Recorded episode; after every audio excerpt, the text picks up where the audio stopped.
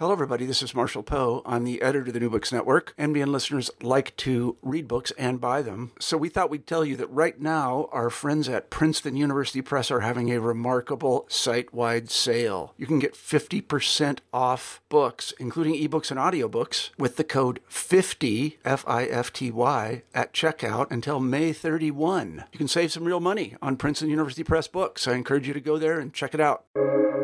Welcome to the New Books Network. Hello, everyone. Welcome to this episode of New Books in Intellectual History. I'm your host, Tejas Parashar. I'm joined today by Erin Pineda, author of the new book, Seeing Like an Activist Civil Disobedience and the Civil Rights Movement. Erin Pineda is Assistant Professor of Government at Smith College, and her research interests include the politics of protest and social movements, Black political thought, race and politics, radical democracy, and 20th century American political development. Erin received her PhD in political science from Yale University in 2015, and prior to joining Smith College, she was provost postdoctoral scholar in political science at the University of Chicago, where she was a faculty affiliate of the Center for the Study of Race, Politics, and Culture. Her book, which we'll be discussing today, is titled Seeing Like an Activist Civil Disobedience and the Civil Rights Movement, and it has just been published by Oxford University Press. The book provides an alternative account of the American civil rights movement, in contrast to the accepted view of the movement as marked by fidelity to law, commitment to civility, and allegiance to American democracy. The book shows us how civil rights activists, in concert with anti colonial movements across the globe, turned to civil disobedience in order to more fundamentally transform the racial order. I'm really looking forward to this conversation. And Erin, thank you so much for joining us today. Thank you so much for having me. It's a pleasure to be here. Great. So, since this is your first book, I wanted to just get a sense of where it came from. How did you arrive at the topic of civil disobedience within the American civil rights movement? First in your dissertation and then in the book. Sure. Um, so I, I started graduate school wanting to work on social movements and dissent, kind of at the intersection of political theory and comparative politics, and um, wasn't necessarily wedded to focusing exclusively on the U- US. And in fact, when I started my dissertation project, um, it was around 2011, and so um, the the two examples that were kind of um, at the forefront of my mind were Occupy Wall Street, um, but also the Arab Spring uprisings. Um, so I had a, a, sort of more global focus in mind. Um, and then, you know, within political theory, my focus started off broader than civil disobedience, in that I was I really started off thinking about the right to resist um, in liberal and democratic theory in the history of political thought, and thinking about how, you know, say within the social contract tradition, how um, the right to resist gets uh, narrowed and undercut almost in the, the moment of its explication. Um, thinking about the ways that that a lot of liberal and democratic thought is is very um, state stabilizing, state justifying. That's one of its underlying purposes, and how that that sort of undercuts an idea of legitimate resistance.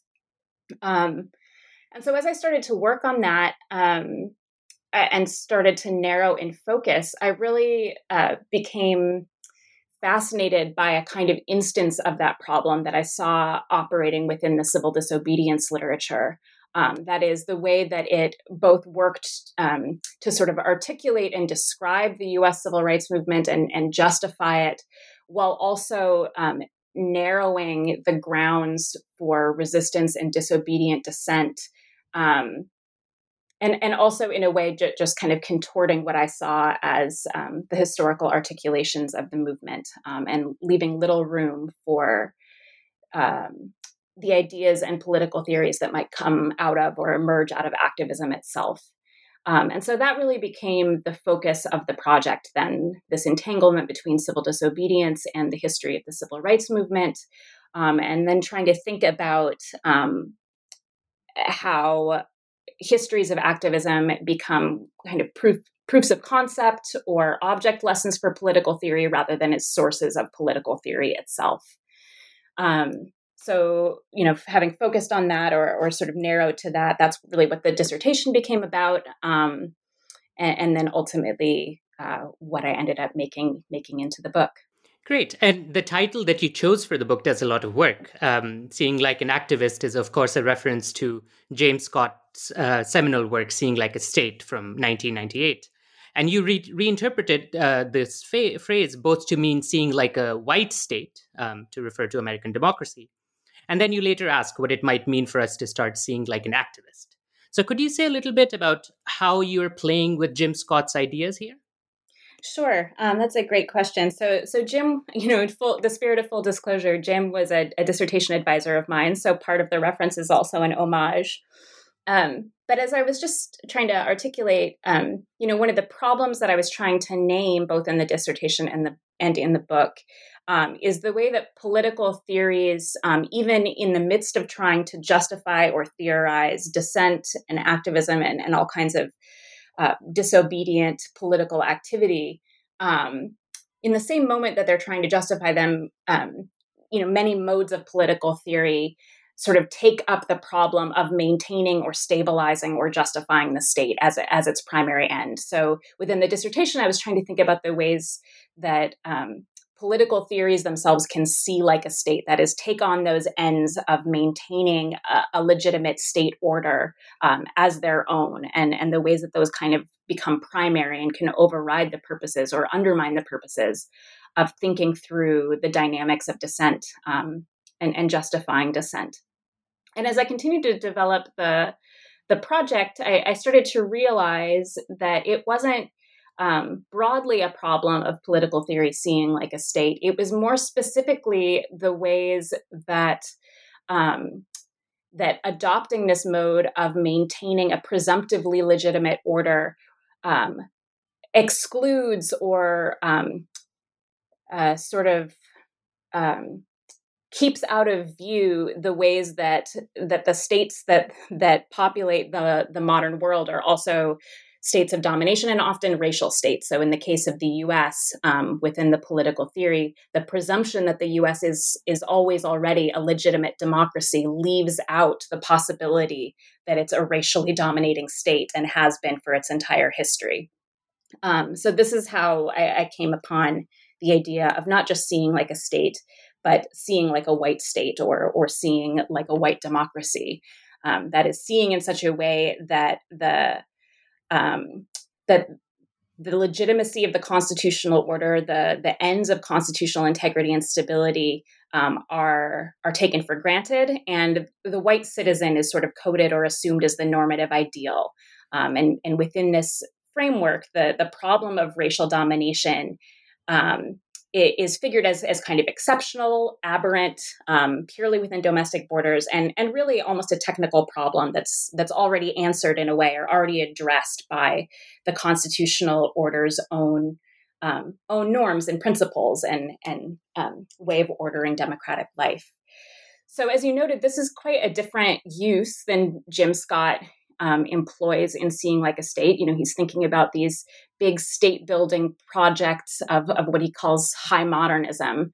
Um, and really thinking about maps and forest planning and, and all of the, these ways that that literal state planners um, churned out the ways of knowing um, and, and, the kinds of epistemological orders and, and techniques of management to turn citizens into these routinized, regular, measurable entities.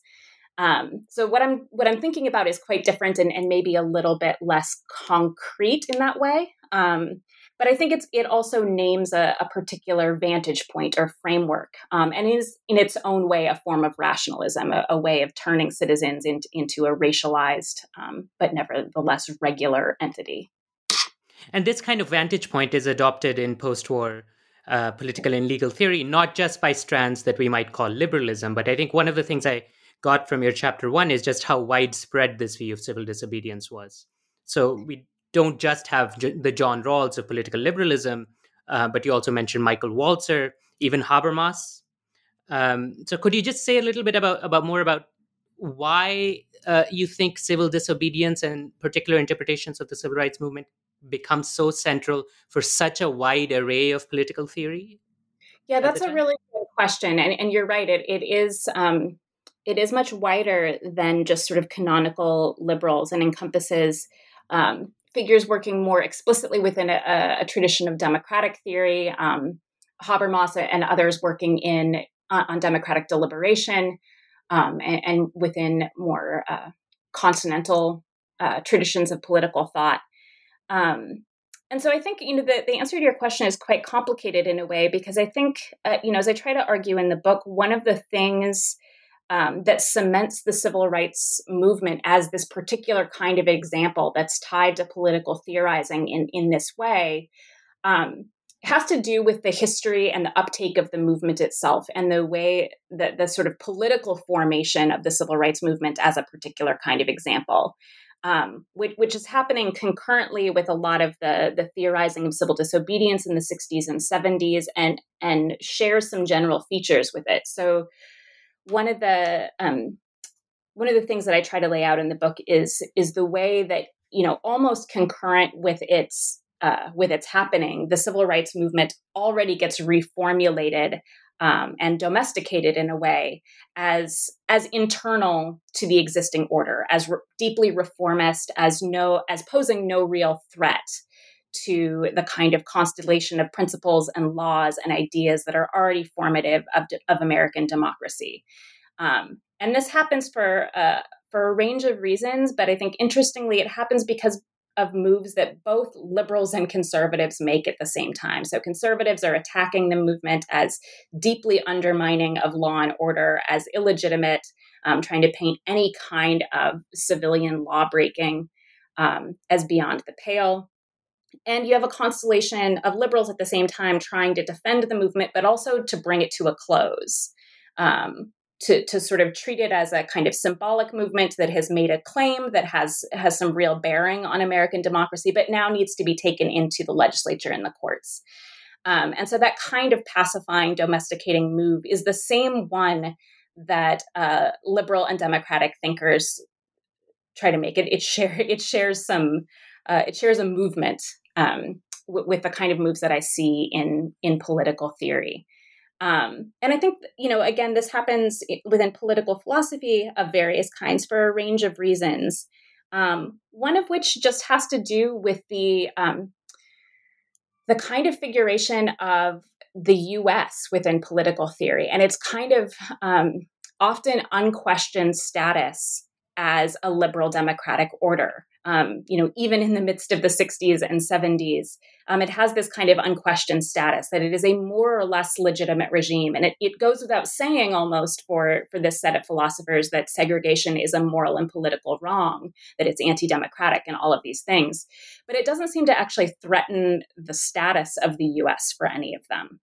Um, and, and so, for this range of reasons, for a whole set of theorists who, who otherwise disagree quite a bit, um, the example gets taken up in this way as as proof um, both that the U.S. is a certain kind of democracy, but that also it's it's reformable that and that this kind of dissent can be uh, a democratic good.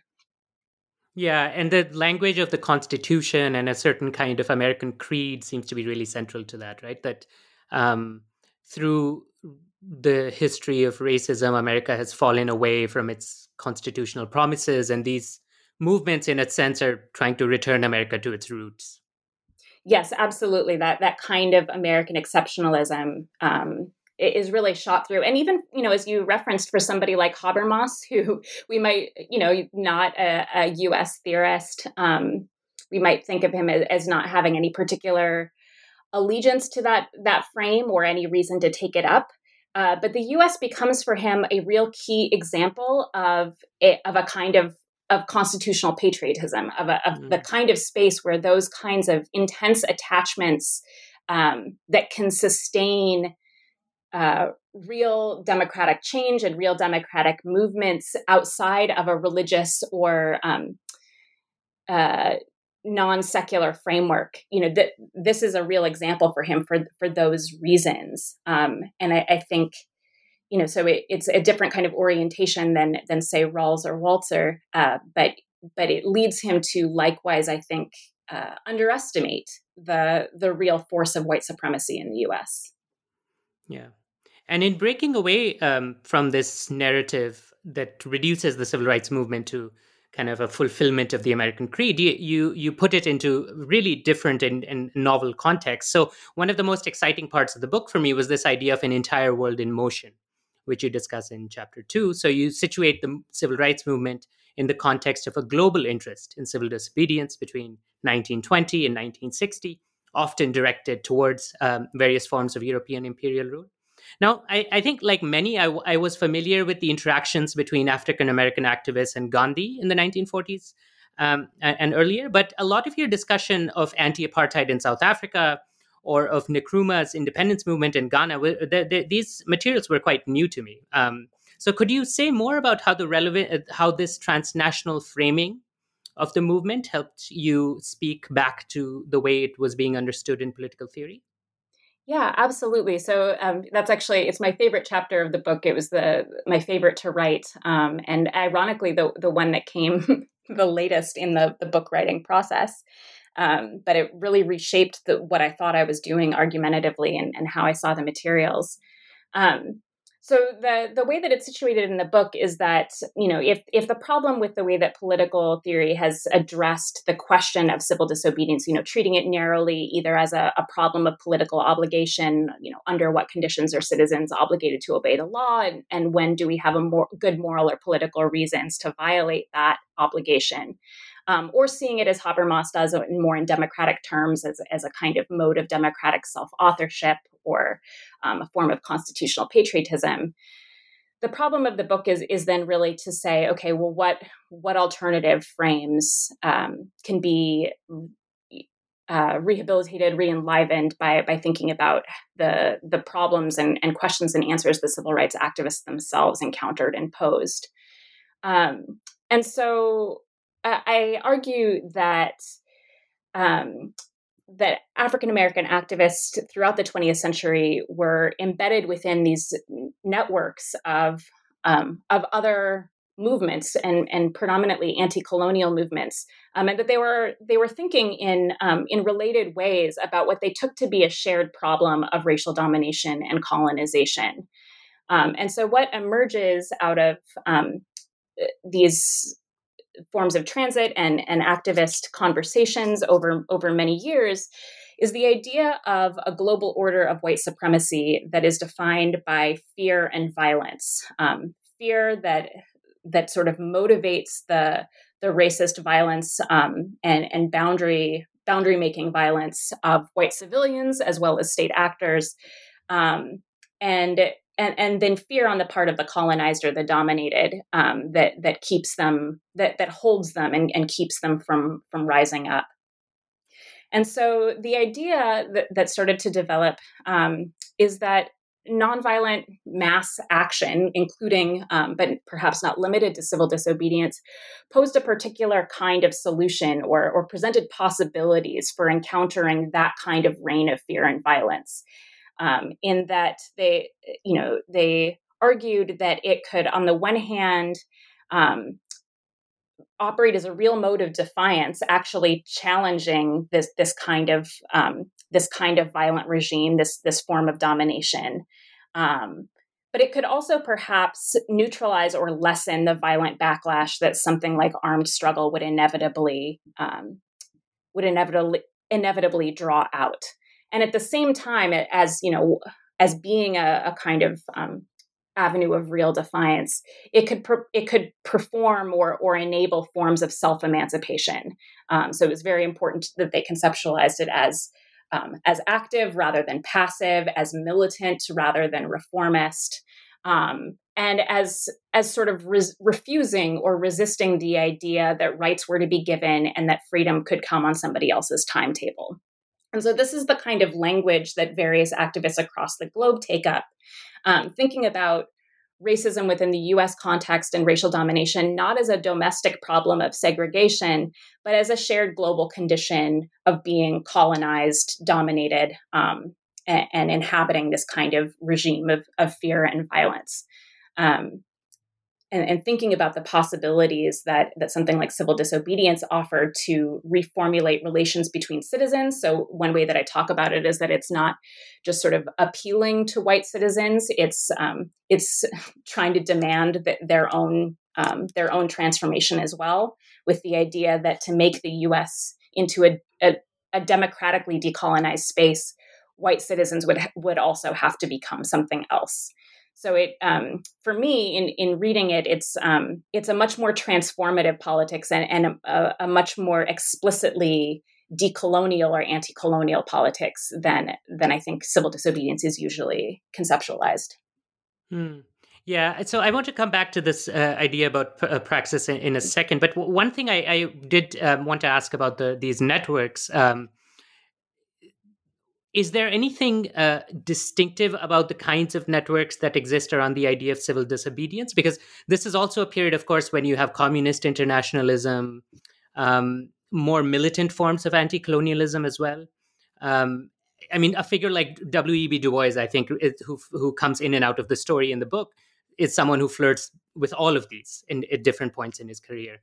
Um, so, it, it, do people who uh, African American activists in particular who connect with other anti-colonial movements trying to think about civil disobedience are they a distinct group from um, other members of um, anti-colonial you know other kinds of politics that are happening in this kind of moment of anti-colonial internationalism yeah, I think that's a great question. Um, not, I would say distinct, but not fully distinct. So I think about it as overlapping circles or as distinct groups, perhaps, but with frayed edges.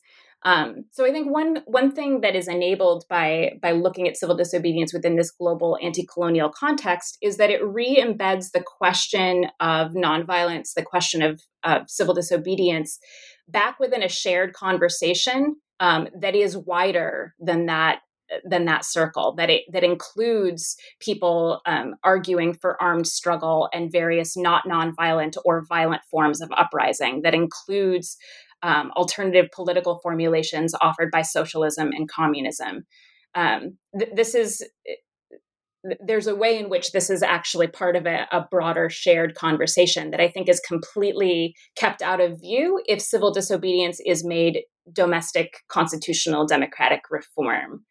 Um, so one of the moments that that I sort of briefly touch on and visit in the book is, um, you know, after after Ghana's independence, um, Nkrumah for a few years convenes these uh, these big conferences um, that are global. There are representatives from all over the, the colonized and decolonizing world, um, including representatives from the US. And one of the key matters is, is debate over the means of decolonization. So this is a space where activists from Alabama actually are, are in a shared room, a shared space with Fanon and, um, and anti-colonial activists from across the African continent, um, all thinking about the means of decolonization. Um, and there's, you know, there's rich disagreement there. Um, so this is this is one of the ways in which these circles at least overlap or collide sometimes, or, or are part of. We can think about them as part of a broader, bigger circle um, that are thinking very expansively about what decolonization means and looks like. Um, but I do think you know the my narrower focus, that the set of of activists and movements that are more specifically um, wedded to the idea of nonviolence and, and thinking about the specific kinds of means that nonviolence is what I say in the book is that they they form their own geography. So the, so tracing out the the kind of network or the the kind of circle of activists who are um, we're thinking about this, it's a specific ge- geographical constellation, a specific imaginary of the, the world of nonviolent decolonization that they are involved in creating for themselves.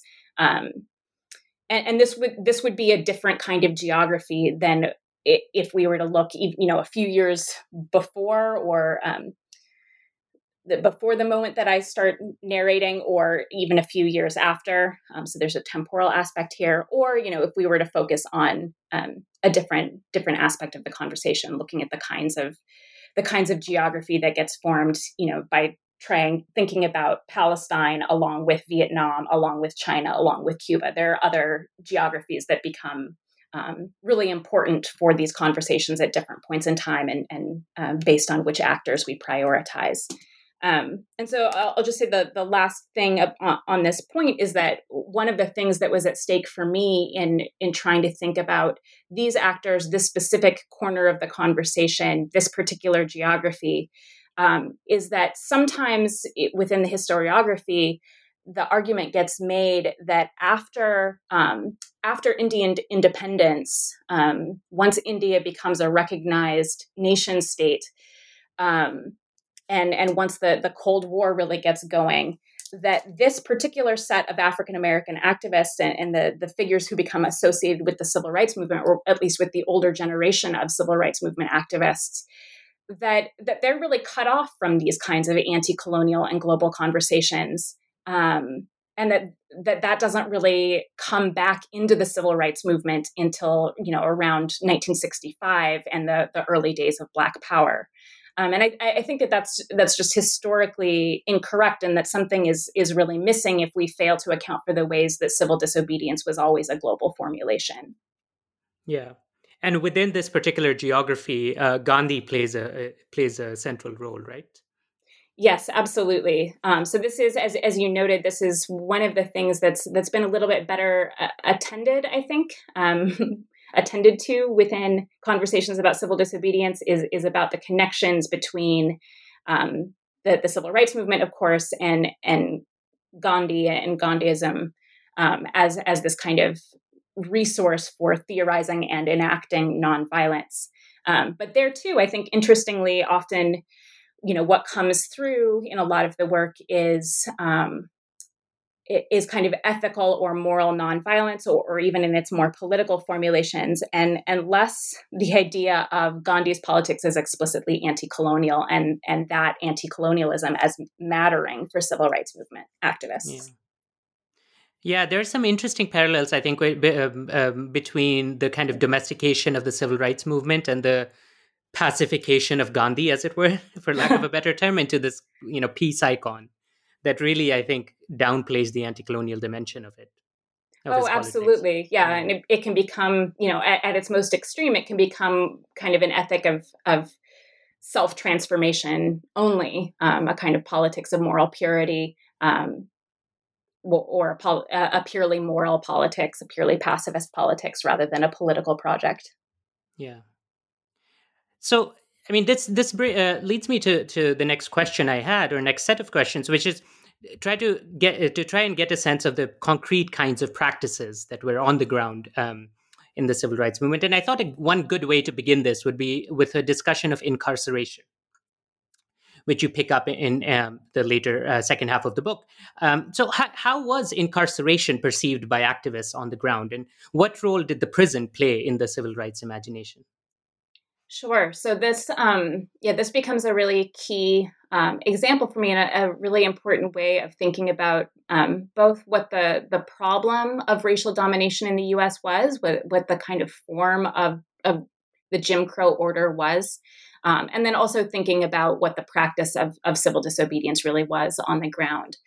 Um, so I turned to incarceration a, as a way to start thinking about civil disobedience as a specific kind of practice of self emancipation so within the within the Jim Crow order, um, the the jail, uh, the prison, and and particularly the Southern jail is sort of you know ground zero of racial terror. Um, it's where forms of state violence and forms of, of what we might think about as extra legal or vigil- vigilante violence, but what you know what we might more accurately think about as forms of, of deputized civilian violence it's it's where they really meet. Um, so it's a, a, site of extreme vulnerability for Black Americans, um, a, a, site of extreme forms of domination and violence.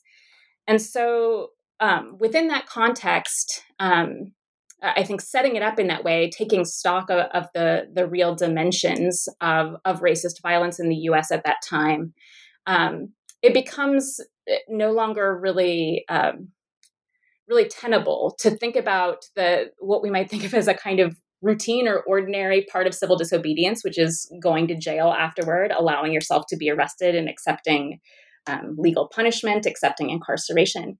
We can no longer really think about that as just as so ordinary, um, or as, as, political theorists do. I think often um, as communicating a, a kind of allegiance to to the given order.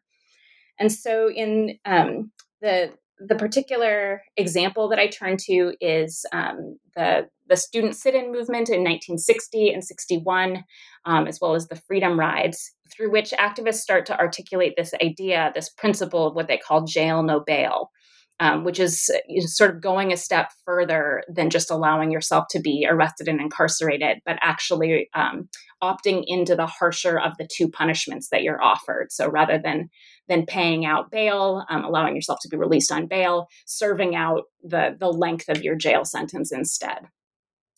And looking at the the archives and the interviews that activists gave, their oral histories, um, the kinds of statements they made at the time, the rationale for doing this um, was was really to um, to enact and to perform a kind of courageous defiance, um, to show that you were not afraid even of death, um, to kind of face down your oppressor in in the under the harshest conditions and in the moment in which they they exerted the most power over you, um, and to use that as a way to build the movement, build solidarity, um, and, and, sort of signal an end to domination.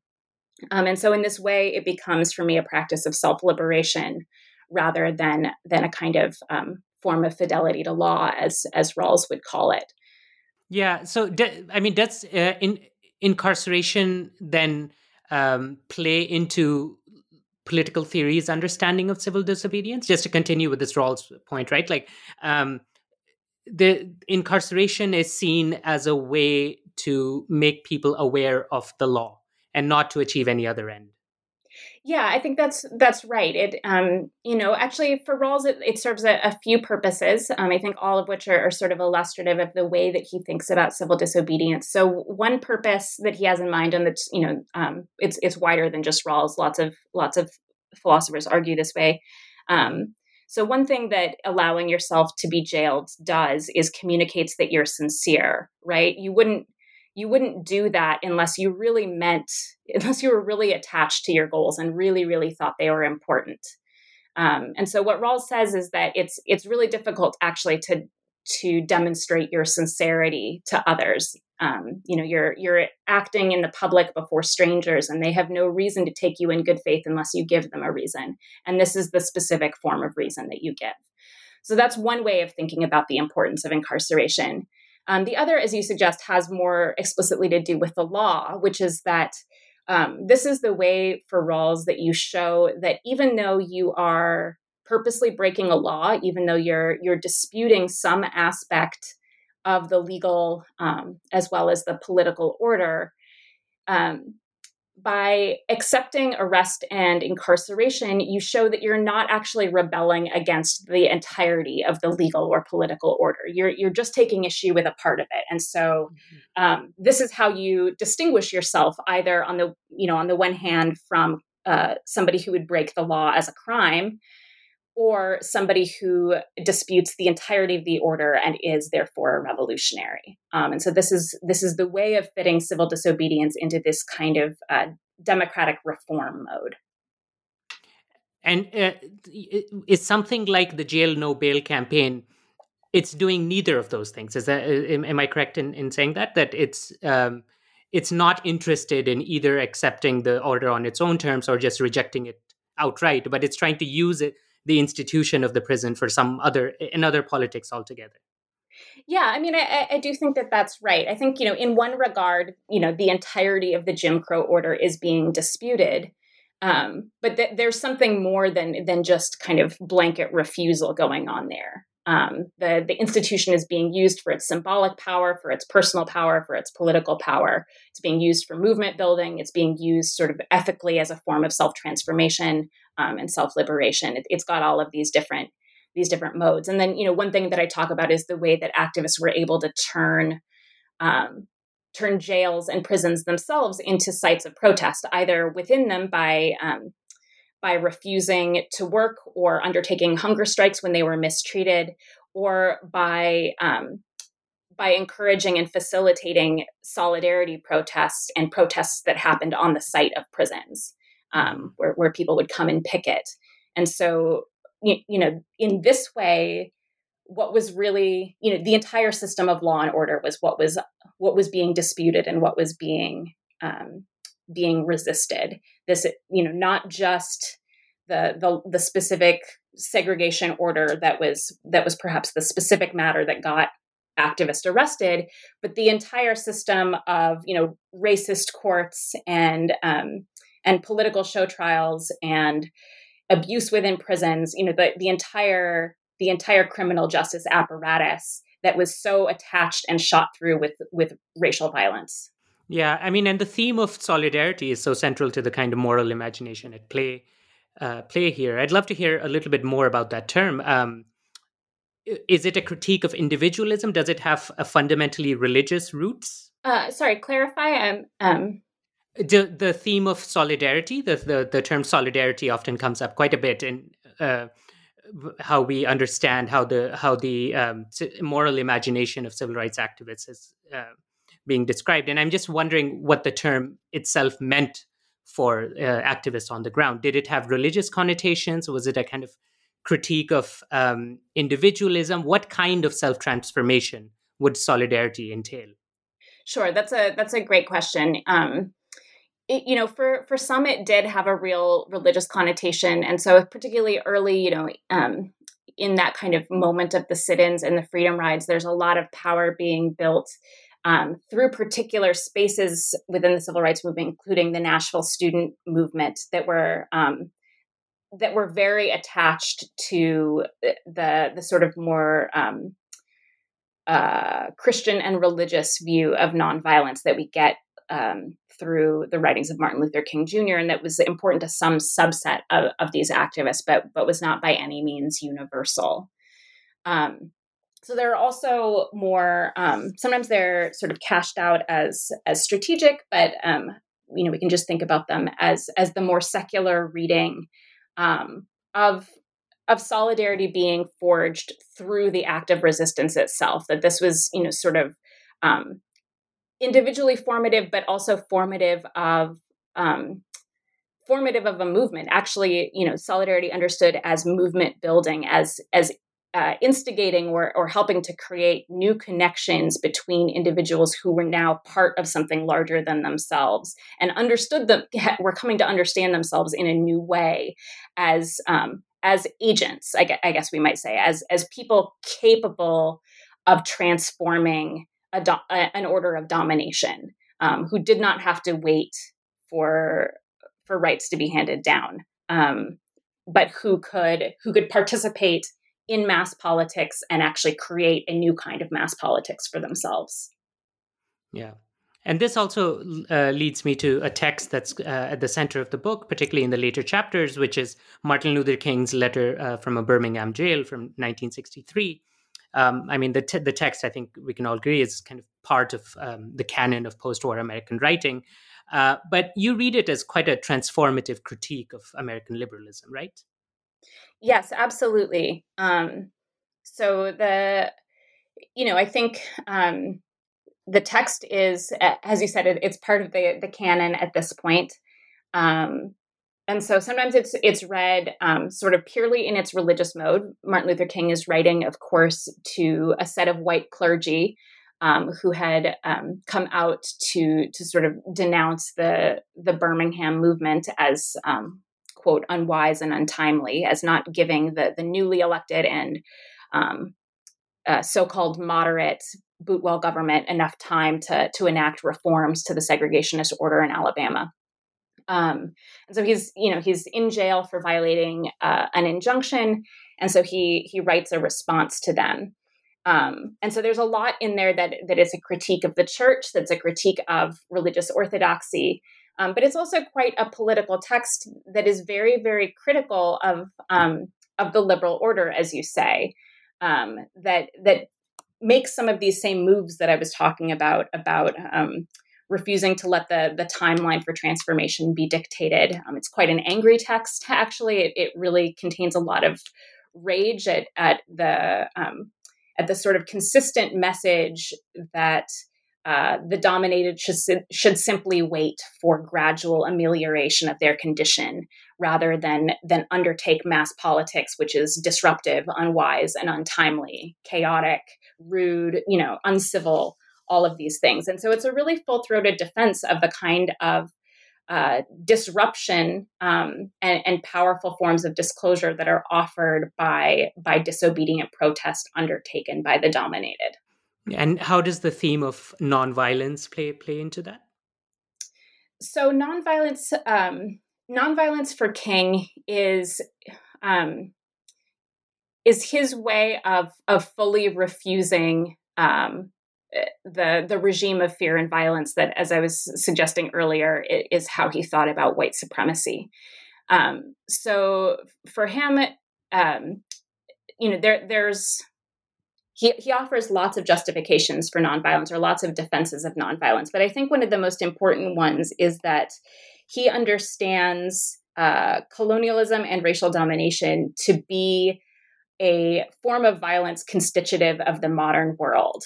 Um, and so to respond violently is to give the system exactly what it wants. It's to it's to provide for the system the thing that it is best equipped to respond to, that it can recognize, and that it has not only the the sort of technological means to respond, in, you know, in the form of of state violence, but that that it really has a ready ideological apparatus um, that is poised to respond to violence, and particularly that is poised to respond to the perception of Black violence. You know, this is already a, a sort of um, the, the fear of Black violence, the fear of Black rebellion is such a constitutive part of white supremacy um, that for for somebody like King to respond with violence is, is, again to give the system exactly what it wants. And so one of the most uh, one of the most important things about nonviolence for him is the way that it upsets the expectations um, of what of what happens, um, of what resistance looks like, um, and it, it, it sort of rocks the system back on its heels. It, it provides um, uh, it provides a surprise, a shock, and within the space of that shock, um, that's where real rethinking, real grappling, real political transformation can perhaps take place um, because there is not a ready response, because people have are forced to reflect on um, what their allegiances are, what their commitments are, the, the kinds of individuals they, they wish to be seen as, um, and the kind of system they wish to inhabit. And this calls to my mind um, some of King's writings on American militarism abroad as well, um, and the kind of fundamental uh, critique of, of, of uh, the military industrial state and the apparatus that that generates, right? And and how that's been sometimes bit written out of the image that we have of King as as a domestic activist. Yes, yes, absolutely. You know, King famously, um, when he comes out against the the Vietnam War in 1967, he he says that the U.S. is is today the greatest purveyor of violence in the world, and though this you know this speech is um, sometimes taken to be a, a kind of radical pivot for him, speaking so explicitly about militarism and U.S. imperialism in that way, it's actually quite in keeping with um, with some of his earlier commitments. And and in fact, you know, looking back even at earlier sermons from um, from the 1950s and early 60s, he's already very direct about the problem of violence as it relates to colonialism and imperialism, imperialism and as it relates to U.S. military power. Yeah, so so the part of the goal of the movement of the demand for civil rights is also to resist conscription into the kind of military industrial machine on which America operates. Yes, absolutely. That um, that one of the things that it, that this does, that one of the ways that it is both uh, personally and systemically transformative, is that it it refuses conscription and therefore you know enables you to construct yourself as as wanting to be a different kind of citizen, someone who is not a part of that machinery. Um, and if enough people do it, it it it uh, prevents the system from functioning that way anymore. Yeah. Well, um, the final chapter of the book then moves us uh, into some of the reaction against uh, civil disobedience in the late 1960s, both from American society at large, but also from other sections of the civil rights movement. So, could you say a little bit about what happened to ideas like uh, King's about uh, decolonizing praxis as the 60s go on and as the 70s um, um, and the kind of particular problems of the 70s emerge? Sure. Um, so what I what I focus on in the last part of the book is um, sort of the the discursive techniques um, that that get used against the civil rights movement, um, and particularly as as sort of the civil rights movement um, as as the years go on.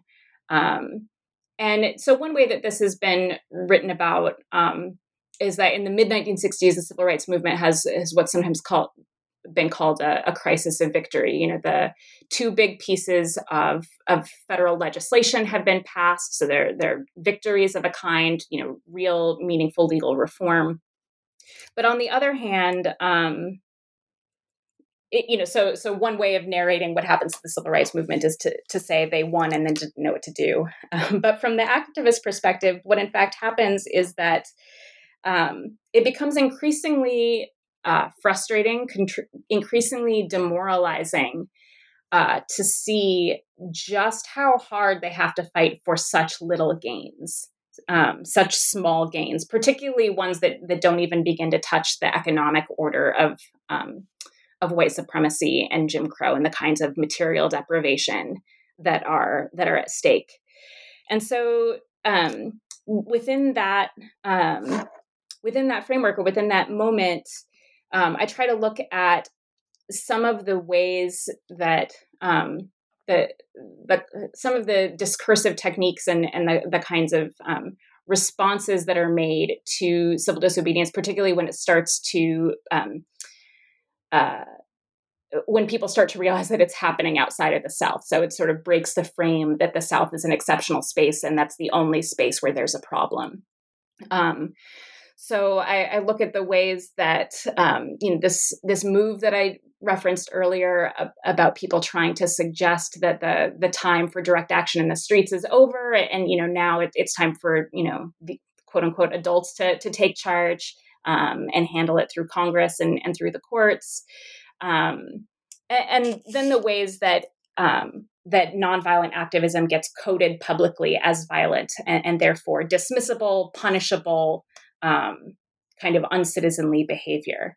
Um, and and so this, you know, activists in real time see this happening, feel this happening, and it it seems to undercut one of the um, one of the sort of transformative purposes or, or one of the ideas that um, one of the possibilities that civil disobedience seemed to offer through this mode of decolonizing praxis, which is not just to transform the participants in civil disobedience themselves, not just to transform Black activists, but to actually turn white citizens into democratic subjects, to you know, into people capable of and desirous desiring of ha- enjoying uh, relations of mutuality um, and reciprocity with fellow Black citizens. Um, that just doesn't seem to be happening. um, and so there's a real um, disenchantment with it. Um, and, and it's sort of uh, civil disobedience becomes uh, less and less taken up, less and less a part of the movement, um, at, you know, through, you know, really starting in, in the late 60s. Um, it, it, there's just a, a, kind of moment of reckoning and it just can't seem to fully bear the weight that it's supposed to bear. Yeah i mean one of one of the things i was struck by in that section also is just how when um, pra- uh, forms of civil disobedience that were practiced in say mississippi and the jim crow south when they moved north as it were um, how how how much of a backlash there was. I mean you have this great case study of brooklyn um, uh, of the the chapter of CORE in Brooklyn, if I'm not mistaken, if I remember correctly, um, and how the New York City administration, uh, you know, also tried to clamp down on on what it saw as an unnecessary and, and intrusive civil disobedience movement. Um, so there is this sense that that there is there is a backlash in the North um, in the 70s, and and there isn't just the what one would expect, which would be a backlash in the in the, in the remnants of the Jim Crow South. Yeah, absolutely. I mean, that case study I think is is illustrative for a range of reasons. You know, it's in sort of liberal New York City, um, but uh, you know, in a space where where Brooklyn CORE, you know, they'd been fighting for the same things: um, integrated schools, um, integrated jobs, sanitation in their neighborhoods. They'd been rent striking. You know, they'd they'd been ha- been having these same battles. Um, and so it, you know it's it's illustrative to see the kind of backlash emerging out of out of New York City but also you know one of the things that I think this example shows given that that the site of protest is is the World's Fair pro the, the World's Fair um, in 1964-65 um, is the the kind of um, delegitimizing or or illegitimacy of of a site that is non-governmental. So um, I think it it illustrates in some ways how narrow the the public imagination, even at the time, of what of what an era of segregation, of what the Jim Crow order was, and, and what kinds of institutions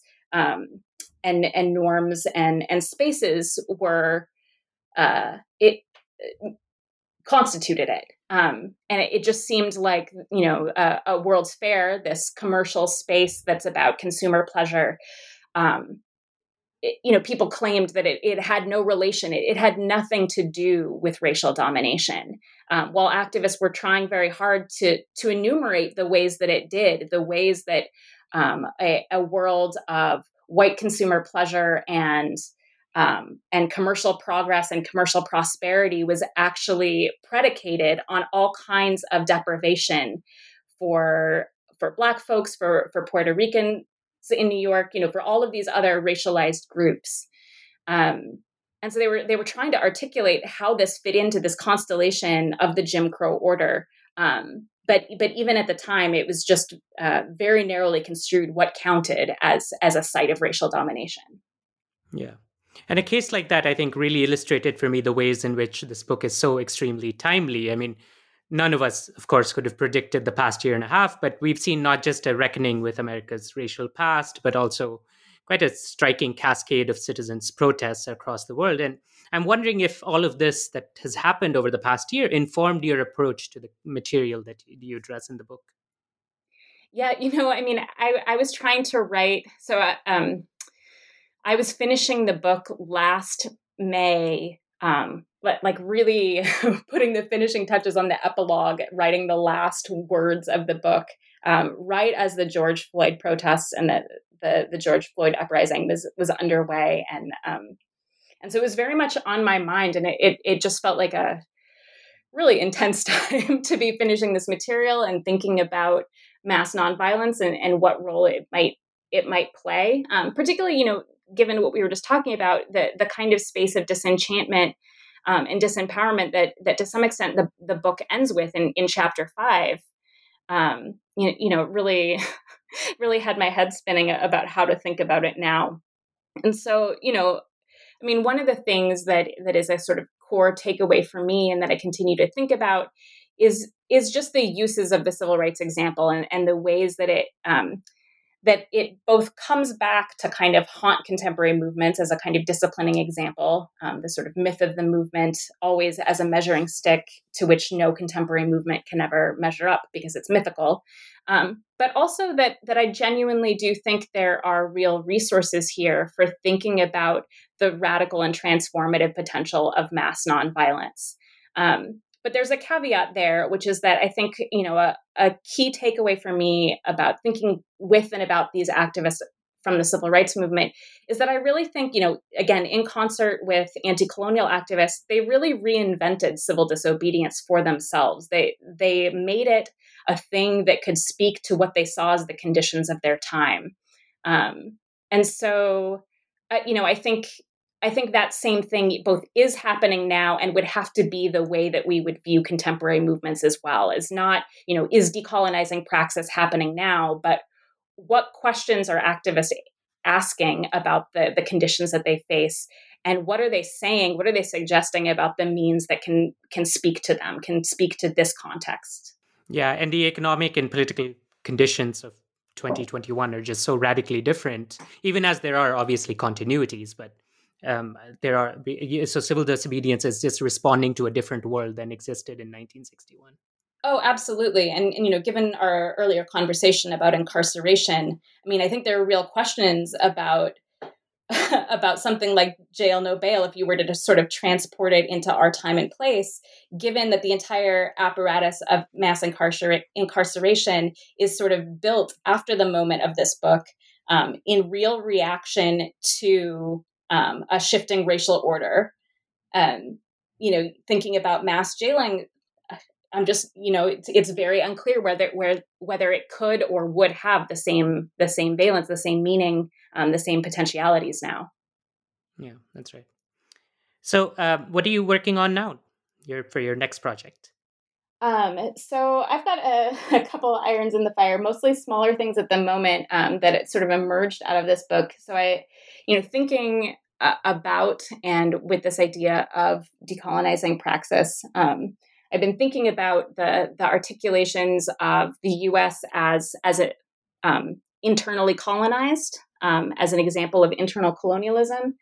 Um, and so I've been working on the ways that that idea um, gets articulated through particularly activist practices within the civil rights movement um, as they as they organized against the Vietnam War, um, and the ways that this the ways that they were thinking about colonization and colonialism can can sort of take us past uh, a politics that that sees uh, the U.S. as a as an analog to quote unquote real colonialism, but as colonial in its own right.